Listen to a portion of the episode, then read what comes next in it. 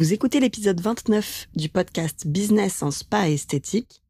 Revalorisez vos diagnostics.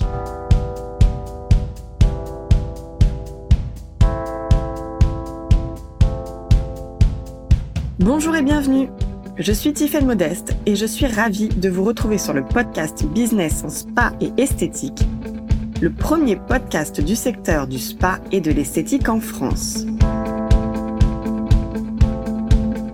À chaque épisode, je vous propose de découvrir les meilleures astuces que j'ai mises en place au cours de ma carrière et qui m'ont permis d'atteindre le million d'euros de chiffre d'affaires dans mon spa, des outils que je partage avec nos clientes et leurs histoires de réussite, et les témoignages des grands acteurs de notre secteur.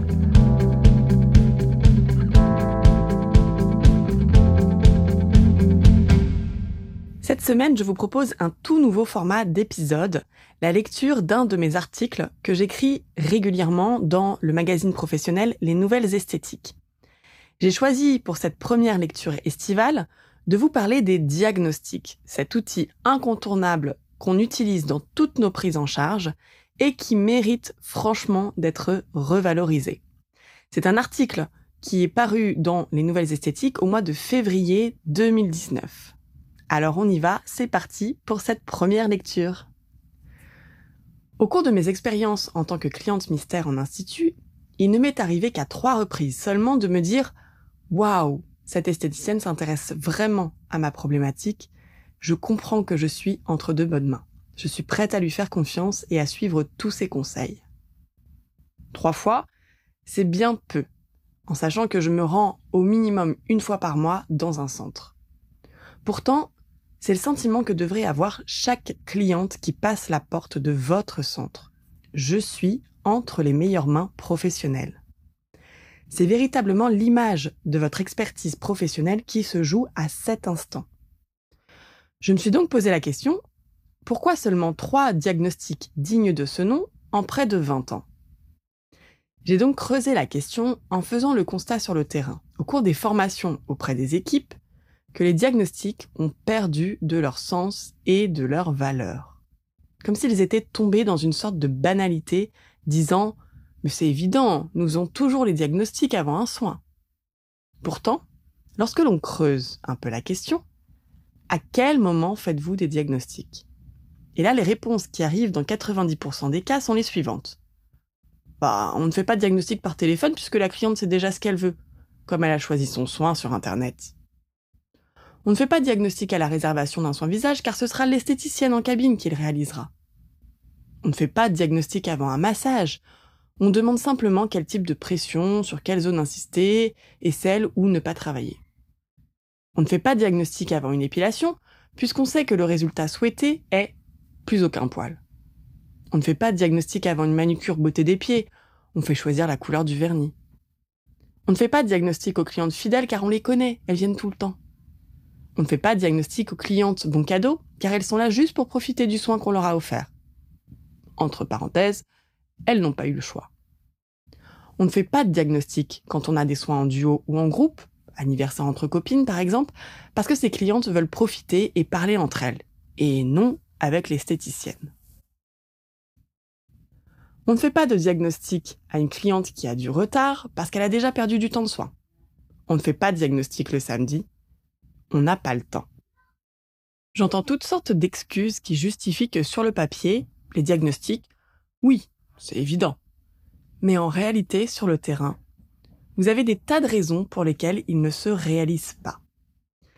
Malgré cela, vous demandez encore, mais comment faire pour vendre plus et mieux car la cliente nous donne toujours des objections. Et vous arrivez à la conclusion que on ne peut pas faire de vente additionnelle lorsque la cliente sait ce qu'elle veut. On ne vend pas après un massage. On ne vend pas après une épilation. On ne vend pas après une manucurie beauté des pieds. On ne vend pas aux clientes fidèles. On ne vend pas aux clients beaux cadeaux. On ne vend pas aux soins duo et au groupe. On ne vend pas à une cliente qui a du retard. Et on ne vend pas le samedi. Si, si, j'ai déjà entendu. Les objections des clientes sont de faux prétextes. Elles vous disent tout simplement que la vente a échoué quelque part. Tout comme ces excuses pour ne pas vendre qui concerne vos propres barrières de l'ordre de votre mentalité ou état d'esprit, tout ce qu'on appelle le mindset. Mais en termes de technique de vente, ce quelque part se trouve toujours au niveau du diagnostic.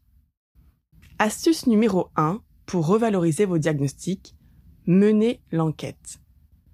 Lorsque je parle de la réalisation des diagnostics, j'aime prendre comme image celle d'un détective qui va mener l'enquête pour trouver la solution à une énigme. La solution, c'est le résultat. L'énigme, c'est la cliente, et le détective, c'est vous. Une des questions les plus essentielles et indispensables à se poser dans tous vos diagnostics, c'est « Qu'attendez-vous de votre soin d'aujourd'hui ? Quel résultat attendez-vous de notre séance d'aujourd'hui ?» Sans cette question de résultat, vous passez à côté de la motivation profonde de la cliente. Sans cette question de résultat, vous ne pouvez pas faire de conseils pertinents. Sans cette question de résultat, vous ne pouvez pas réussir la vente. Et cette question de résultat fait partie des tendances, des attentes de votre cliente. Elles ne viennent plus seulement pour passer un bon moment, mais également et surtout obtenir un résultat, une transformation, une solution. L'idée, c'est qu'au travers de votre diagnostic, vous arriviez à savoir pourquoi la cliente est là aujourd'hui entre vos mains et comment elle aimerait repartir à la fin de ce soin. Ceci est donc valable pour toutes les prestations et pour toutes les clientes, y compris les clientes bons cadeaux, duos et les groupes. Incarnez donc ce détective qui est en vous avec votre meilleure arme, le diagnostic. Astuce numéro deux pour revaloriser vos diagnostics, être précise. Être précise ne veut pas dire mettre quinze minutes pour chaque diagnostic.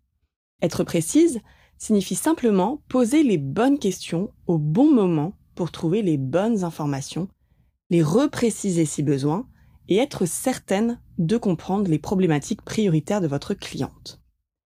Être précise signifie ne pas présumer, ne pas juger, ne pas interpréter trop vite, demander des précisions, demander des explications, être ouverte dans la communication, être présente dans l'échange, montrer un intérêt réel et l'envie d'apporter les solutions les plus appropriées.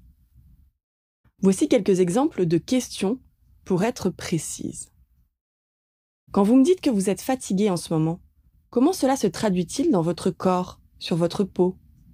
Depuis quand ressentez-vous ? Depuis quand avez-vous constaté ? À votre avis, qu'est-ce qui fait que vous trouvez votre peau comme ci, comme ça ? Quand vous me dites que vous n'utilisez que les produits X, qu'est-ce qui fait que vous les appréciez particulièrement ? Quels résultats vous permettent-ils d'obtenir ? Par exemple, on peut imaginer une cliente qui vient faire un massage et qui vous répond à la question « Qu'attendez-vous de votre séance d'aujourd'hui ?»« Moi, je veux juste me détendre. » Alors si on s'arrête ici, il est clair que vous n'avez pas suffisamment d'indications pour faire du conseil ensuite. Il est donc indispensable d'utiliser des questions de précision. Qu'entendez-vous par vous détendre ? Est-ce que vous vous sentez plutôt stressé ? Plutôt fatigué ? Oui, plutôt très fatigué. Alors pour bien comprendre, pouvez-vous m'en dire un peu plus à propos de cette fatigue ? Depuis combien de temps la ressentez-vous ? Qu'est-ce qui fait que vous vous sentez très fatigué ? Ce sont des questions de précision qui vous permettront d'obtenir des informations précises pour appuyer vos recommandations. Astuce numéro trois pour revaloriser vos diagnostics, utilisez un appareil de diagnostic. Pour revaloriser vos diagnostics, les appareils spécifiques sont d'une efficacité remarquable. Vos clientes attendent de voir les preuves en images de ce qu'elles constatent ou ressentent. Ces appareils sont très tendance et lorsqu'ils sont bien mis en place, les ventes s'en ressentent. J'entends par « bien mis en place » le fait de mener les deux actions de préparation suivantes. Numéro un, faites une révision préalable de votre parcours client pour chaque catégorie de soins afin de pouvoir intégrer le diagnostic avec un appareil pour toutes vos clientes. Cela inclut le fait de revoir ou de créer vos procédures de prise en charge complètes. Astuce numéro deux, revalorisez vos diagnostics associés à cette technologie en y attribuant un prix sur votre carte de soins. C'est un formidable outil de marketing qui vous permet d'offrir le diagnostic plutôt que de casser vos prix et votre image avec des remises en pourcentage. En pratique, l'appareil de diagnostic ne remplace pas la phase de questions et d'échanges avec votre cliente, mais il vient compléter cette analyse. Il faut prévoir cinq minutes seulement, selon les appareils bien sûr, pour effectuer un diagnostic complet et efficace qui vous permettra de vendre et d'atteindre plus de vingt pour cent de chiffre d'affaires vente, voire bien au-delà. Repensez donc vos diagnostics comme une véritable expertise de la peau et formez-vous en continu pour maintenir ou augmenter votre niveau de connaissance. Vous pouvez retrouver l'intégralité des articles que j'ai écrits pour le magazine Les Nouvelles Esthétiques directement sur le site internet expertise tiret spa tiret bien tiret être point f r. Je vous souhaite une bonne semaine et je vous dis à la semaine prochaine. Si vous aimez le podcast Business en Spa et Esthétique et que vous aussi, vous voulez upgrader votre centre, je vous invite à nous retrouver sur le site expertise tiret spa tiret bien tiret être point f r.